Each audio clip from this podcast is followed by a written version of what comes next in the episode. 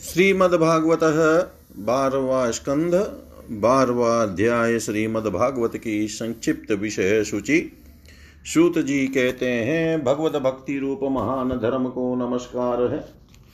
विश्व विधाता भगवान श्री कृष्ण को नमस्कार है। अब मैं ब्राह्मणों को नमस्कार करके श्रीमद भागव भागवतोक्त सनातन धर्मों का संक्षिप्त विवरण सुनाता हूँ। सौनकादि ऋषियों आप लोगों ने मुझसे जो प्रश्न किया था, उसके अनुसार मैंने भगवान विष्णु का वह अद्भुत चरित्र सुनाया। यह सभी मनुष्यों के श्रवण करने योग्य है। इस श्रीमद भागवत पुराण में सर्व पाप पापापहारी स्वयं भगवान श्री हरि का ही संकीर्तन हुआ है। वे ही सबके हृदय में विराजमान, सबकी इंद्रियों के स्वामी और प्रेमी भक्तों के जीवन धन है। इस श्रीमद्भागवत पुराण में परम रहस्यमय अत्यंत गोपनीय ब्रह्म तत्व का वर्णन हुआ है उस ब्रह्म में ब्रह्मा में ही इस जगत की उत्पत्ति, स्थिति और प्रलय की प्रतीति होती है। इस पुराण में उसी परम तत्व का अनुभवात्मक ज्ञान और उसकी प्राप्ति के साधनों का स्पष्ट निर्देश है। सौनक जी इस महापुराण के प्रथम स्कंद में भक्ति योग का भली भांति निरूपण हुआ है और साथ ही भक्ति योग से उत्पन्न एवं उसको स्थिर रखने वाले वैराग्य का भी वर्णन किया गया है। परीक्षित की कथा और व्यास नारद संवाद के प्रसंग से नारद चरित्र भी कहा गया है। राजसी परीक्षित ब्राह्मण का शाप हो जाने पर किस प्रकार गंगा तट पर अनशन व्रत लेकर बैठ गए और ऋषि प्रवर श्री सुखदेव जी के साथ किस प्रकार उनका संवाद प्रारंभ हुआ? यह कथा भी प्रथम स्कंद में ही है। योग धारणा के द्वारा शरीर त्याग की विधि ब्रह्म विधि ब्रह्मा और नारद का संवाद, अवतारों की संक्षिप्त चर्चा तथा महतत्व आदि के क्रम से प्राकृतिक सृष्टि की उत्पत्ति आदि विषयों का वर्णन द्वितीय स्कंद में हुआ है। तीसरे स्कंद में पहले पहल विदुर जी और उद्धव जी के, तदनंतर विदुर तथा मैत्रेय जी के समागम और संवाद का प्रसंग है। इसके पश्चात पुराण संहिता के विषय में प्रश्न है और फिर प्रलय काल में परमात्मा किस प्रकार स्थित रहते हैं, इसका निरूपण है। गुणों के क्षोभ से प्राकृतिक सृष्टि और महतत्व आदि सात प्रकृति विकृतियों के द्वारा कार्य सृष्टि का वर्णन है। इसके बाद ब्रह्मांड की उत्पत्ति और उसमें विराट पुरुष की स्थिति का स्वरूप समझाया गया है। तदनंतर स्थूल और सूक्ष्म काल का स्वरूप लोक पद्म की उत्पत्ति प्रलय समुद्र से पृथ्वी का उद्धार करते समय वराह भगवान के द्वारा हिरण्याक्ष का वध, देवता, पशु, पक्षी और मनुष्यों की सृष्टि एवं रुद्रों की उत्पत्ति का प्रसंग है। इसके पश्चात उस अर्धनारी नर के स्वरूप का विवेचन है, जिससे स्वयं भू मनु और स्त्रियों की अत्यंत उत्तम आध्या प्रकृति शतरूपा का जन्म हुआ था। कर्दम प्रजापति का चरित्र, उनसे मुनि पत्नियों का जन्म, महात्मा भगवान कपिल का अवतार और फिर कपिल देव तथा उनकी माता देवहूति के संवाद का प्रसंग आता है। चौथे स्कंद में मरीचि आदि नौ प्रजापतियों की उत्पत्ति दक्ष यज्ञ का विध्वंस राजसी ध्रुव एम पृथु का चरित्र, तथा प्राचीन बही और नारद जी के संवाद का वर्णन है। पाँचवें स्कंद में प्रिय व्रत का उपाख्यान, नाभि ऋषभ और भरत के चरित्र, द्वीप वर्ष, समुद्र पर्वत और नदियों का वर्णन, ज्योतिष चक्र के विस्तार एवं पाताल तथा नरकों की स्थिति का निरूपण हुआ है। सौनकादि ऋषियों, छठे स्कंद में ये विषय आए हैं। प्रचेताओं से दक्ष की उत्पत्ति, दक्ष पुत्रियों की संतान, देवता, असुर, मनुष्य, पशु, पर्वत और पक्षियों का जन्म, कर्म, वृत्रासुर की उत्पत्ति और उसकी परम गति अब सातवें स्कंद के विषय में बतलाते, बतलाए जाते हैं। इस स्कंद में मुख्यतः दैत्य राज, हिरण्य कश्यपु और हिरण्याक्ष के जन्म, कर्म एवं दैत्य शिरोमणि महात्मा। प्रहलाद के उत्कृष्ट चरित्र का निरूपण है। आठवें स्कंद में मनवंतरों की कथा, गजेंद्र मोक्ष विभिन्न मनवंतरों में होने वाले जगदीश्वर भगवान विष्णु के अवतार, कूर्म मत्स्य वामन धनवंतरी है ग्रीव आदि, अमृत प्राप्ति के लिए देवताओं और देत्यों का समुद्र मंथन और देवासुर संग्राम आदि विषयों का वर्णन है। नववें स्कंद में मुख्यतः राजवंशों का वर्णन है। इक्ष्वाकु के जन्म कर्म वंश विस्तार महात्मा शुद्युम्न ईला एवं तारा के उपाख्यान। इन सब का वर्णन किया गया है। सूर्य वंश का वृतांत, ससाद और नृग आदि राजाओं का वर्णन, सुकन्या का चरित्र, सरयाति खटवांग मानधाता सौभरी सगर, बुद्धिमान, ककुतस्थ और कौशलेंद्र भगवान राम के सर्व पापहारी चरित्र का वर्णन भी इसी स्कंद में है। तदंतर निमिका, देह त्याग और जनकों की उत्पत्ति का वर्णन है। भृगुवंश शिरोमणि परशुराम जी का क्षत्रिय संहार चंद्रवंशी नरपति पुरुरवा ययाति नहुषु दुष्यंत नंदन, भरत, संतनु और उनके पुत्र भीष्म आदि की संक्षिप्त कथाएँ भी नवम स्कंद में ही है। सबके अंत में यह हाथी के बड़े लड़के यदु का वंश विस्तार कहा गया है। शौनकादि ऋषियों, इसी यदुवंश में जगतपति भगवान श्री कृष्ण ने अवतार ग्रहण किया था। उन्होंने अनेक असुरों का संहार किया। उनकी लीलाएँ इतनी है कि कोई पार नहीं पा सकता। फिर भी दशम स्कंद में उनका कुछ कीर्तन किया गया है। वसुदेव की पत्नी देवकी के गर्भ से उनका जन्म हुआ। गोकुल में नंद बाबा के घर जाकर बढ़े पूतना के प्राणों को दूध के साथ पी लिया। बचपन में ही छकड़े को उलट दिया। तृणावर्त बकासुर और वत्सासुर को पीस डाला। सपरिवार धेनु का सुर और प्रलंबासुर को मार डाला। दावानल से घिरे गोपों की रक्षा की कालिय नाग का दमन किया, अजगर से नंद बाबा को छुड़ाया। इसके बाद गोपियों ने भगवान को पति रूप से प्राप्त करने के लिए व्रत किया और भगवान श्री कृष्ण ने प्रसन्न होकर उन्हें अभिमत वर दिया। भगवान ने यज्ञ पत्नियों पर कृपा की, उनके पतियों ब्राह्मणों को बड़ा पश्चाताप हुआ। गोवर्धन धारण की लीला करने पर इंद्र और कामधेनु ने आकर भगवान का यज्ञाभिषेक किया और किया शरद ऋतु की रात्रियों में व्रज सुंदरियों के साथ रास क्रीड़ा की। दुष्ट शंखचूड़ अरिष्ट और केशी के वध की लीला हुई। तदंतर अक्रूर जी मथुरा से वृंदावन आए और उनके साथ भगवान श्री कृष्ण तथा बलराम जी ने मथुरा के लिए प्रस्थान किया। उस प्रसंग पर व्रज सुंदरियों ने जो विलाप किया था, उसका वर्णन है। राम और श्याम ने मथुरा में जाकर वहाँ की सजावट देखी और कुवल या पीड़ हाथी, मुष्टिक चाणुर एवं कंस आदि का संहार किया। सांदीपनी गुरु के यहाँ विद्याध्यन करके उनके मृत पुत्र को लौटा लाए। शौनकादि ऋषियों जिस समय भगवान श्री कृष्ण मथुरा में निवास कर रहे थे, उस समय उन्होंने उद्धव और बलराम जी के साथ यदुवंशियों का सब प्रकार से प्रिय और हित किया। जरासंत कहीं बार बड़ी बड़ी सेनाएँ लेकर आया और भगवान ने उनका उद्धार करके पृथ्वी का भार हल्का किया। काली यवन को मुचुकुंद से भस्म करा दिया। द्वारकापुरी बसाकर रातों रात सबको वहाँ पहुँचा दिया। स्वर्ग से कल्प वृक्ष एवं सुधर्मा सभा ले आए।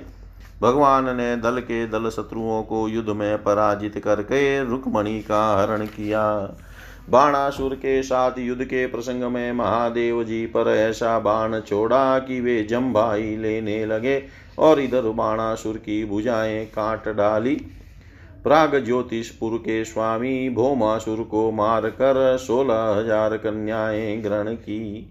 शिशुपाल पौंड्रुक साल्व दुष्ट दंत वक्त संबरासुर मूर पंचजन आदि देत्यों के बल पौरुष का वर्णन करके यह बात बतलाई गई कि भगवान ने उन्हें कैसे कैसे मारा, भगवान के चक्र ने काशी को जला दिया और फिर उन्होंने भारतीय युद्ध में पांडवों को निमित्त बनाकर पृथ्वी का बहुत बड़ा भार उतार दिया।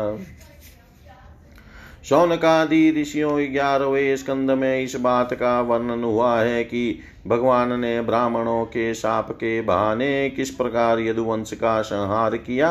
इस स्कंद में भगवान श्री कृष्ण और उद्धव का संवाद बड़ा ही अद्भुत है।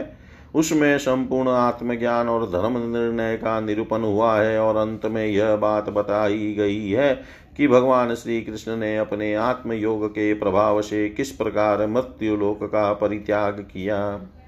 बारहवें स्कंद में विभिन्न युगों के लक्षण और उनमें रहने वाले लोगों के व्यवहार का वर्णन किया गया है, तथा यह भी बतलाया गया है कि कलि युग में मनुष्यों की गति विपरीत होती है। चार प्रकार के प्रलय और तीन प्रकार की उत्पत्ति का वर्णन भी इसी स्कंद में है। इसके बाद परम ज्ञानी राजर्षि परीक्षित के शरीर त्याग की बात कही गई है। तदनंतर वेदों के शाखा विभाजन का प्रसंग आया है। मार्कंडेय जी की सुंदर कथा, भगवान के अंग उपांगों का स्वरूप कथन और सबके अंत में विश्वात्मा भगवान सूर्य के गणों का वर्णन है। शौनकादि ऋषियों, आप लोगों ने इस सत्संग के अवसर पर मुझसे जो कुछ पूछा था, उसका वर्णन मैंने कर दिया। इसमें संदेह नहीं कि इस अवसर पर मैंने हर तरह से भगवान की लीला और उनके अवतार चरित्रों का ही कीर्तन किया है। जो मनुष्य गिरते पड़ते फिसलते, दुख भोगते अथवा छींकते समय विवस्था से, ऊँचे स्वर से बोल उठता है हर ये नमः, वह सब पापों से मुक्त हो जाता है। यदि देश, काल एवं वस्तु से अपरिचिन्न भगवान श्री कृष्ण के नाम लीला, गुण आदि का संकीर्तन किया जाए अथवा उनके प्रभाव, महिमा आदि का श्रवण किया जाए तो वे स्वयं ही हृदय में आ विराजते हैं और श्रवण तथा कीर्तन करने वाले पुरुष पुरुष के साथ सारे दुख मिटा देते हैं। ठीक वैसे ही जैसे सूर्य अंधकार को और आंधी बादलों को तीतर भीतर कर देती है। जिस वाणी के द्वारा घटघटवासी अविनाशी भगवान के नाम, लीला, गुण आदि का उच्चारण नहीं होता वह वाणी भावपूर्ण होने पर भी निरर्थक है, सारहीन है, सुंदर होने पर भी असुंदर है और उत्तमोत्तम विषयों का प्रतिपादन करने वाली होने पर भी असतकता है। जो वाणी और वचन भगवान के गुणों से परिपूर्ण रहते हैं, वे ही परम पावन है, वे ही मंगलमय है और वे ही परम सत्य है। जिस वचन के द्वारा भगवान के परम पवित्र यश का ज्ञान होता है, वही परम रमणीय रुचिकर एवं प्रतिक्षण नया नया जान पड़ता है। उससे अनंत काल तक मन को परमानंद की अनुभूति होती रहती है। मनुष्यों का सारा शोक चाहे वह समुद्र के समान लंबा और गहरा क्यों न हो, उस वचन के प्रभाव से सदा के लिए सूख जाता है। जिस वाणी से चाहे वह रस भाव अलंकार आदि से युक्त ही क्यों न हो जगत की, जगत को पवित्र करने वाले भगवान श्री कृष्ण के यश का कभी गान नहीं होता। वह तो कौवों के लिए उचिष्ट फेंकने के स्थान के समान अत्यंत पवित्र है। मान सरोवर निवासी हंस अथवा ब्रह्म धाम में विवाह, विहार करने वाले भगवत चरणारविंदाश्रित परमहंस भक्त उसका कभी सेवन नहीं करते। निर्मल हृदय वाले साधु जन तो वही निवास करते हैं, जहाँ भगवान रहते हैं। इसके विपरीत जिसमें सुंदर रचना भी नहीं है और जो व्याकरण आदि की दृष्टि से दूषित शब्दों से युक्त भी है, परंतु जिसके प्रत्येक श्लोक में भगवान के सूय सूचक नाम जुड़े हुए हैं, वह वाणी लोगों के सारे पापों का नाश कर देती है, क्योंकि सतपुरुष ऐसी वाणी का श्रवण गान और कीर्तन किया करते हैं। वह निर्मल ज्ञान भी जो मोक्ष की प्राप्ति का साक्षात साधन है, यदि भगवान की भक्ति से रहित हो तो उसकी उतनी शोभा नहीं होती। फिर जो कर्म भगवान को अर्पण नहीं किया गया है, वह चाहे कितना ही ऊँचा क्यों न हो, सर्वदा अमंगल रूप दुख देने वाला ही है। वह तो शोभन वर्णीय हो ही कैसे सकता है? वर्णाश्रम के अनुकूल आचरण, तपस्या और अध्ययन आदि के लिए जो बहुत बड़ा परिश्रम किया जाता है, उसका फल है केवल यश अथवा लक्ष्मी की प्राप्ति, परंतु भगवान के गुण लीला नाम आदि का श्रवण कीर्तन आदि तो उनके श्री चरण कमलों की अविचल स्मृति प्रदान करता है। भगवान श्री कृष्ण के चरण कमलों की अविचल स्मृति सारे पाप, ताप और अमंगलों को नष्ट कर देती है और परम शांति का विस्तार करती है। उसी के द्वारा अंतकरण शुद्ध हो जाता है, भगवान की भक्ति प्राप्त होती है। एवं पर वैराग्य से युक्त भगवान के स्वरूप का ज्ञान तथा अनुभव प्राप्त होता है। सौनकादि ऋषियों, आप लोग बड़े भाग्यवान हैं, धन्य हैं धन्य हैं। क्योंकि आप लोग बड़े प्रेम से निरंतर अपने हृदय में सर्वांतरयामी, सर्वात्मा, सर्वशक्तिमान, आदि देव सबके आराध्य देव एवं सव्य दूसरे आराध्य देव से रहित नारायण भगवान को स्थापित करके भजन करते रहते हैं। जिस समय राजसी परीक्षित अनशन करके बड़े बड़े ऋषियों की भरी सभा में सबके सामने श्री सुखदेव जी महाराज से श्रीमद्भागवत की कथा सुन रहे थे। उस समय वहीं बैठकर मैंने भी उन्हीं परम ऋषि के मुख से इस आत्म तत्व का श्रवण किया था। आप लोगों ने उसका स्मरण कराकर मुझ पर बड़ा अनुग्रह किया। मैं इसके लिए आप लोगों का बड़ा ऋणी हूँ। शौनकादि ऋषियों, भगवान वासुदेव की एक एक लीला सर्वदा श्रवण कीर्तन करने योग्य है। मैंने इस प्रसंग में उन्हीं की महिमा का वर्णन किया है, जो सारे अशुभ संस्कारों को धो बहाती है।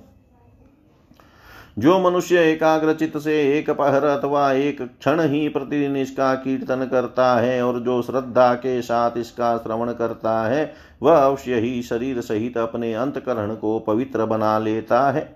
जो पुरुष द्वादशी अथवा एकादशी के दिन इसका श्रवण करता है, वह दीर्घायु हो जाता है और जो संयम पूर्वक निराहार रहकर पाठ करता है, उसके पहले के पाप तो नष्ट हो ही जाते, पाप की प्रवृत्ति भी नष्ट हो जाती है। जो मनुष्य इंद्रियों और अंतकरण को अपने वश में करके उपवास पूर्वक पुष्कर मथुरा अथवा द्वारका में इस पुराण संहिता का पाठ करता है, वह सारे भयों से मुक्त हो जाता है। जो मनुष्य इसका श्रवण या उच्चारण करता है, उसके कीर्तन से देवता, मुन्नी, सिद्ध, पीतर, मनु और नरपति संतुष्ट होते हैं और उन, उसकी अभिलाषाएँ पूर्ण करते हैं। ऋग्वेद यजुर्वेद और सामवेद के पाठ से ब्राह्मण को मधुकुल्या, घृतकुल्या और पहकुल्या मधुगी एवं दूध की नदियाँ अर्थात सब प्रकार की सुख समृद्धि की प्राप्ति होती है, वही फल श्रीमद भागवत के पाठ से भी मिलता है। जो द्विज स्वयं पूर्वक इस पुराण संहिता का अध्ययन करता है, उसे उसी परम पद की प्राप्ति होती है, जिसका वर्णन स्वयं भगवान ने किया है। इसके अध्ययन से ब्राह्मण को रितंबरा प्रज्ञा तत्व ज्ञान को प्राप्त कराने वाली बुद्धि की प्राप्ति होती है और क्षत्रिय को समुद्र पर्यंत भूमंडल का राज्य प्राप्त होता है। वैश्य कुबेर का पद प्राप्त करता है और शुद्र सारे पापों से छुटकारा पा जाता है। भगवान ही सबके स्वामी हैं और समूह के समूह कलीमलों को ध्वंस करने वाले हैं। यो तो उनका वर्णन करने के लिए बहुत से पुराण हैं, परंतु उनमें सर्वत्र और निरंतर भगवान का वर्णन नहीं मिलता। श्रीमद्भागवत महापुराण में तो प्रत्येक कथा प्रसंग में पद पद पर सर्वस्वरूप भगवान का ही वर्णन हुआ है। वे जन्म मृत्यु आदि विकारों से रहित देश कालादि कृत परिच्छेदों से मुक्त एवं स्वयं आत्म तत्व ही है। जगत की उत्पत्ति स्थिति प्रलय करने वाली शक्तियाँ भी उनकी स्वरूप भूत ही है, भिन्न नहीं। ब्रह्मा, शंकर, इंद्र आदि लोकपाल भी उनकी स्तुति करना लेश मात्र भी नहीं जानते। उन्हें, उन्हीं एक रस सचिदानंद स्वरूप परमात्मा को मैं नमस्कार करता हूँ। जिन्होंने अपने स्वरूप में ही प्रकृति आदि नौ शक्तियों का संकल्प करके इस चराचर जगत की सृष्टि की है और जो इसके अधिष्ठान रूप से स्थित है, तथा जिनका परम पद केवल अनुभूति स्वरूप है, उन्हीं देवताओं के आराध्य देव सनातन भगवान के चरणों में मैं नमस्कार करता हूँ। श्री सुखदेव जी महाराज अपने आत्मानंद में ही निमग्न थे। इस अखंड अद्वैत स्थिति से उनकी भेद दृष्टि सर्वथा निवृत्त हो चुकी थी। फिर भी मुरली मनोहर, श्याम सुंदर की मधुमयी, मंगलमयी, मनोहारिणी लीलाओं ने उनकी वृत्तियों को अपनी ओर आकर्षित कर लिया और उन्होंने जगत के प्राणियों पर कृपा करके भगवत तत्व को प्रकाशित करने वाले इस महापुराण का विस्तार किया।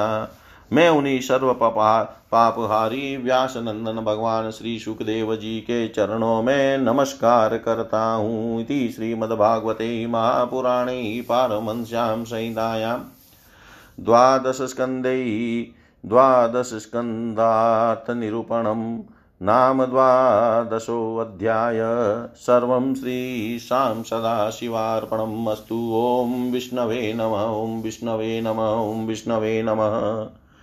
श्रीमद्भागवत द्वादश स्कंध त्रयोदशो अध्याय विभिन्न पुराणों की श्लोक संख्या और श्रीमद्भागवत की महिमा।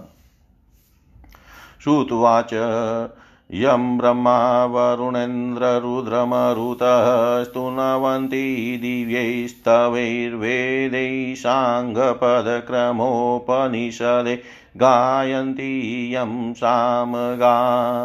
ध्यानावस्थि तदगतेन मनसा पश्यन्ति यं योगिनो यशान्तं न विदुषुरासुरगणा देवाय तस्मै नमः।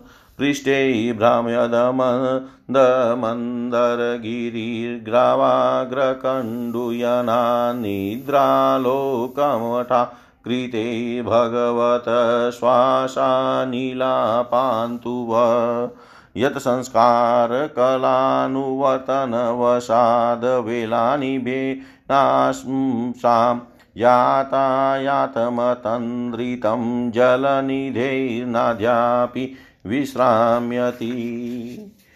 पुराणसङ्ख्यासमुतिमस्य वाच्यप्रयोजने दानं दानस्य मात्म्यं पाठादेशनिबोधत भ्रामं दशसहस्राणि, पाद्मं पञ्चोनषष्टि च, श्रीवैष्णवं त्रयोविंशचतुर्विंशतिसेवकम् दशाष्टौ श्रीमद्भागवतं नारदं पञ्चविंशति, मार्कण्डं नववाहनं च दशपञ्चचतुश्शतं चतुर्दश भविष्यं स्यात्तथा पञ्चशतानि च दशाष्टो ब्रह्मवैवर्तलिङ्गमेकादशेव तु।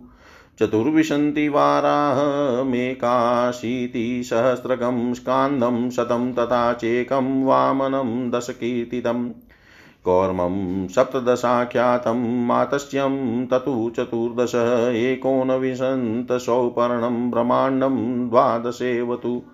एवं पुराणसन्दोहश्चतुर्लक्ष उदाहृत तत्राष्टादशसहस्रं श्रीभागवतमिष्यते इदं भगवता पूर्वं ब्रह्मणे नाभिपङ्कजे स्थिताय भवभीताय कारुण्या सम्प्रकाशितम्।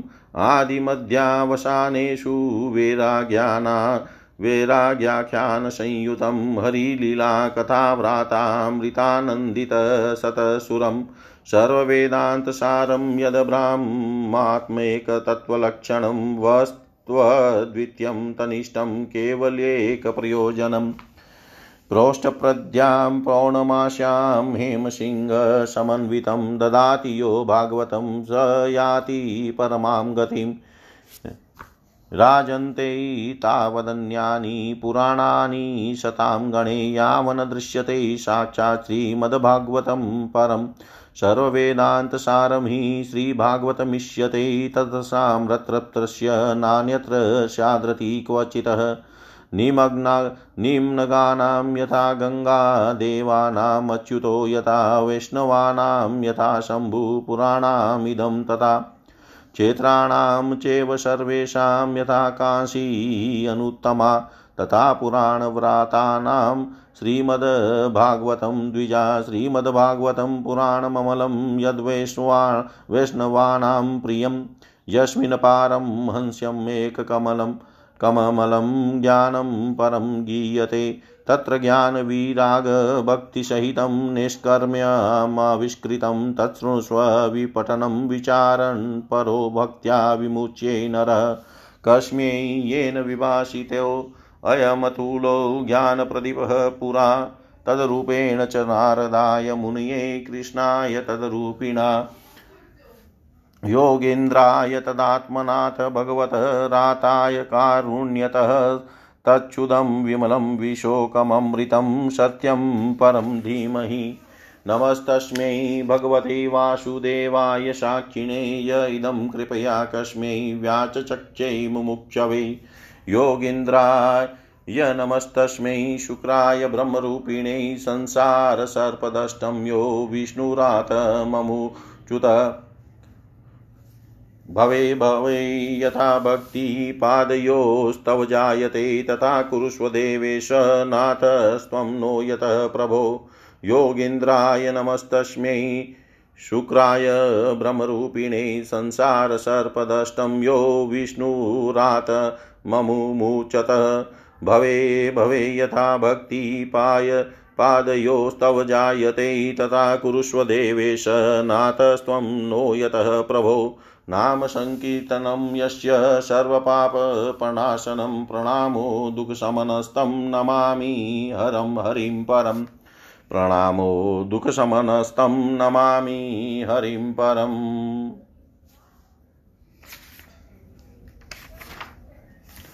सूत जी कहते हैं, ब्रह्मा, वरुण, इंद्र, रुद्र और मरुदगण दिव्य स्तुतियों के द्वारा जिनके गुणगान में संलग्न रहते हैं शाम संगीत के मर्मज्ञ ऋषि, मुनि, अंग, पद, क्रम एवं उपनिषदों के सहित वेदों द्वारा जिनका गान करते रहते हैं योगी लोग ध्यान के द्वारा निश्चल एवं तलिन मन से जिनका भावमय दर्शन प्राप्त करते रहते हैं, किंतु यह सब करते रहने पर भी देवता देत्य मनुष्य कोई भी जिनके वास्तविक स्वरूप को पूर्णतया न जान सका, उन स्वयं प्रकाश परमात्मा को नमस्कार है।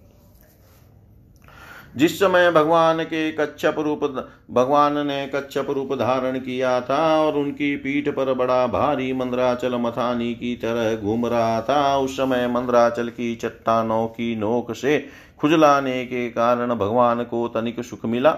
वे सो गए और श्वास की गति तनिक बढ़ गई।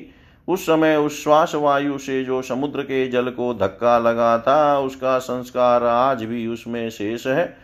आज भी समुद्र उसी श्वास वायु के थपेड़ों से, के फल स्वरूप ज्वार भाटों के रूप में दिन रात चढ़ता, उतरता रहता है। उसे अब तक विश्राम न मिला। भगवान की वही परम प्रभावशाली श्वास वायु आप लोगों की रक्षा करे। शौनक जी, अब पुराणों की अलग अलग श्लोक संख्या, उनका जोड़ श्रीमद्भागवत का प्रतिपाद्य विषय और उसका प्रयोजन भी सुनिए। इसके दान की पद्धति तथा दान और पाठ आदि की महिमा भी आप लोग श्रवण कीजिए। ब्रह्म पुराण में दस हज़ार श्लोक पद्म पुराण में पचपन हज़ार, श्री विष्णु पुराण में तेईस हज़ार और शिव पुराण की श्लोक संख्या चौबीस हज़ार है। श्रीमद्भागवत में अठारह हज़ार, नारद पुराण में पच्चीस हज़ार, मार्कंडेय पुराण में नौ हज़ार तथा अग्नि पुराण में पंद्रह हज़ार चार सौ श्लोक है। भविष्य पुराण की श्लोक संख्या चौदह हज़ार पाँच सौ है और ब्रह्म वेवर्त पुराण की अठारह हज़ार तथा लिंग पुराण में ग्यारह हज़ार श्लोक है। वराह पुराण में चौबीस हज़ार, स्कंद पुराण की श्लोक संख्या इक्यासी हज़ार एक सौ है और वामन पुराण की दस हज़ार। कर्म कुर्म पुराण सत्रह हज़ार श्लोकों का और मत्स्य पुराण चौदह हज़ार श्लोकों का है। गरुड़ पुराण में उनतीस उन्नीस हज़ार श्लोक है और ब्रह्मांड पुराण में बारह हज़ार इस प्रकार सब पुराणों की श्लोक संख्या कुल मिलाकर चार लाख होती है। उनमें श्रीमद् भागवत जैसा कि पहले कहा जा चुका है अठारह हज़ार श्लोकों का है।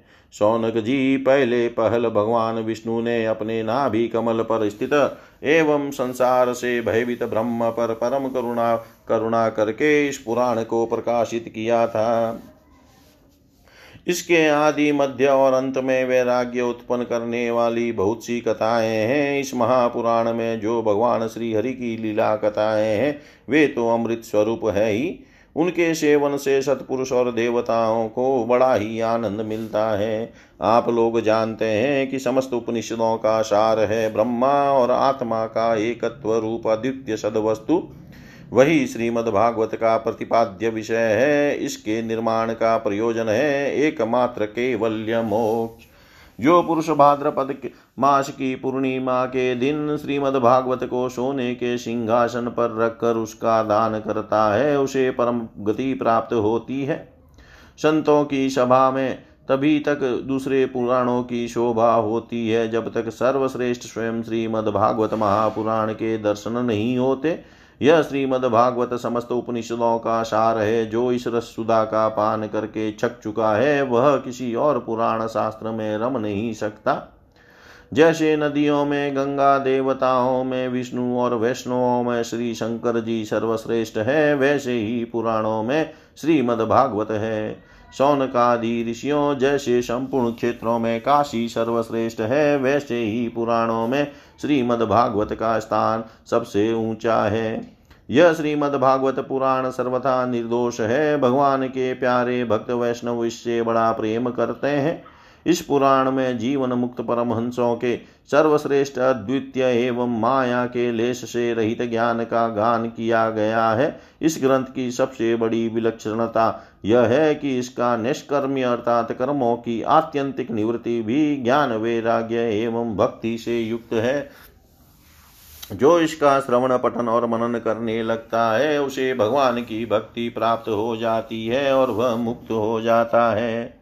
यह श्रीमद्भागवत, भगवत तत्व ज्ञान का एक श्रेष्ठ प्रकाशक है। इसकी तुलना में और कोई पुराण नहीं है। इसे पहले पहल स्वयं भगवान नारायण ने ब्रह्मा जी के लिए प्रकट किया था। फिर उन्होंने ही ब्रह्मा जी के रूप से देवर्षि नारद को उपदेश किया और नारद जी के रूप से भगवान श्री कृष्ण द्वेपायन व्यास को तदंतर उन्होंने ही व्यास रूप से योगिंद्र सुखदेव जी को और श्री सुखदेव जी के रूप से अत्यंत करुणावश राजर्षि परीक्षित को उपदेश किया। वे भगवान परम शुद्ध एवं माया मल से रहित है। शोक और मृत्यु उनके पास तक नहीं फटक सकते। हम सब उन्हीं परम सत्य स्वरूप परमेश्वर का ध्यान करते हैं।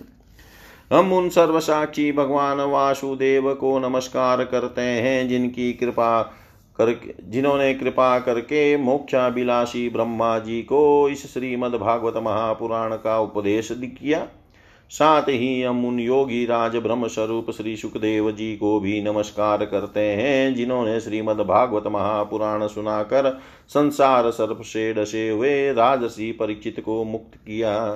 देवताओं के आराध्य देव सर्वेश्वर, आप ही हमारे एकमात्र स्वामी एवं सर्वस्व है। अब आप ऐसी कृपा कीजिए कि बार बार जन्म ग्रहण करते रहने पर भी आपके चरण कमलों में हमारी अविचल भक्ति बनी रहे। जिन भगवान के नामों का संकीर्तन सारे पापों को सर्वथा नष्ट कर देता है और जिन भगवान के चरणों में आत्मसमर्पण उनके चरणों में प्रणति सर्वदा के लिए सब प्रकार के दुखों को शांत कर देती है। उन्हीं परम तत्व स्वरूप श्री हरि को मैं नमस्कार करता हूँ। इति श्रीमद्भागवते महापुराणे वेयाशिक्यामष्टादशसहस्रयां पारमंस्यां संहितायां द्वादशस्कन्धे त्रयोदशोऽध्याय। सर्वं श्रीशां सदाशिवार्पणम् अस्तु। ॐ विष्णवे नमः, ॐ विष्णवे नमः, ॐ विष्णवे नमः। इति द्वादशः स्कन्धसमाप्तः सम्पूर्णोऽयं ग्रन्थः। श्रीकृष्णं शरणं मम, श्रीकृष्णं शरणं मम, श्रीकृष्णं शरणं मम। त्वद्यं वस्तु गोविन्द, तुभ्यमेव समर्पयै। तेन त्वङ्घ्रिकमले रतिं मे यच शाश्वतीं। हे गोविंद आपकी वस्तु आपको ही समर्पण कर रहा हूँ। इसके द्वारा आपके चरण कमलों में मुझे शाश्वत प्रेम प्रदान करने की कृपा करे। ओम नमः पार्वती पते हर हर। महादेव शम्भो कैलाशपति भूले मदि ॐ श्रीकृष्णगोविन्द हरे मुरारे हे नाथ नारायण वासुदेव।